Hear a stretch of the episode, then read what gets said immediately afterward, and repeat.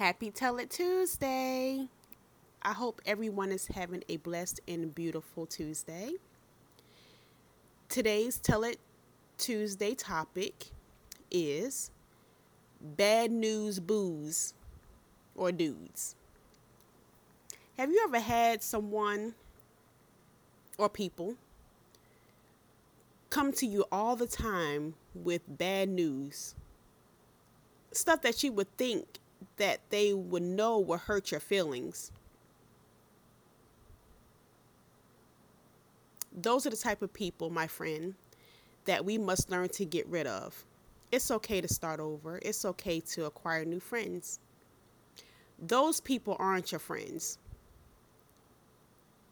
Lots of people have motives behind their news to you. They have to know that it will hurt, so why bring it to you? Well, because they are happy that you're in pain. Not all, but most. There are so many people out there who has sinister thoughts behind their talks with you. There are some who really care about you and want to keep your breast to the situation. But as I said before, there's not a whole lot of them out there. So, when you're trying to heal, the last thing you need is to try to weed out who's for you and who's not. You're busy trying to heal your heart. You're busy trying to stay focused. You're busy trying to gain clarity. You don't need those people always informing you of what's going on that know that will hurt your feelings. You don't need that. So the best thing to do is to distance yourself. Distance yourself from the bad news boos or dudes because there's some of them out there too. In order for you to have true healing, you have to distance yourself from the situation that hurt you in the first place.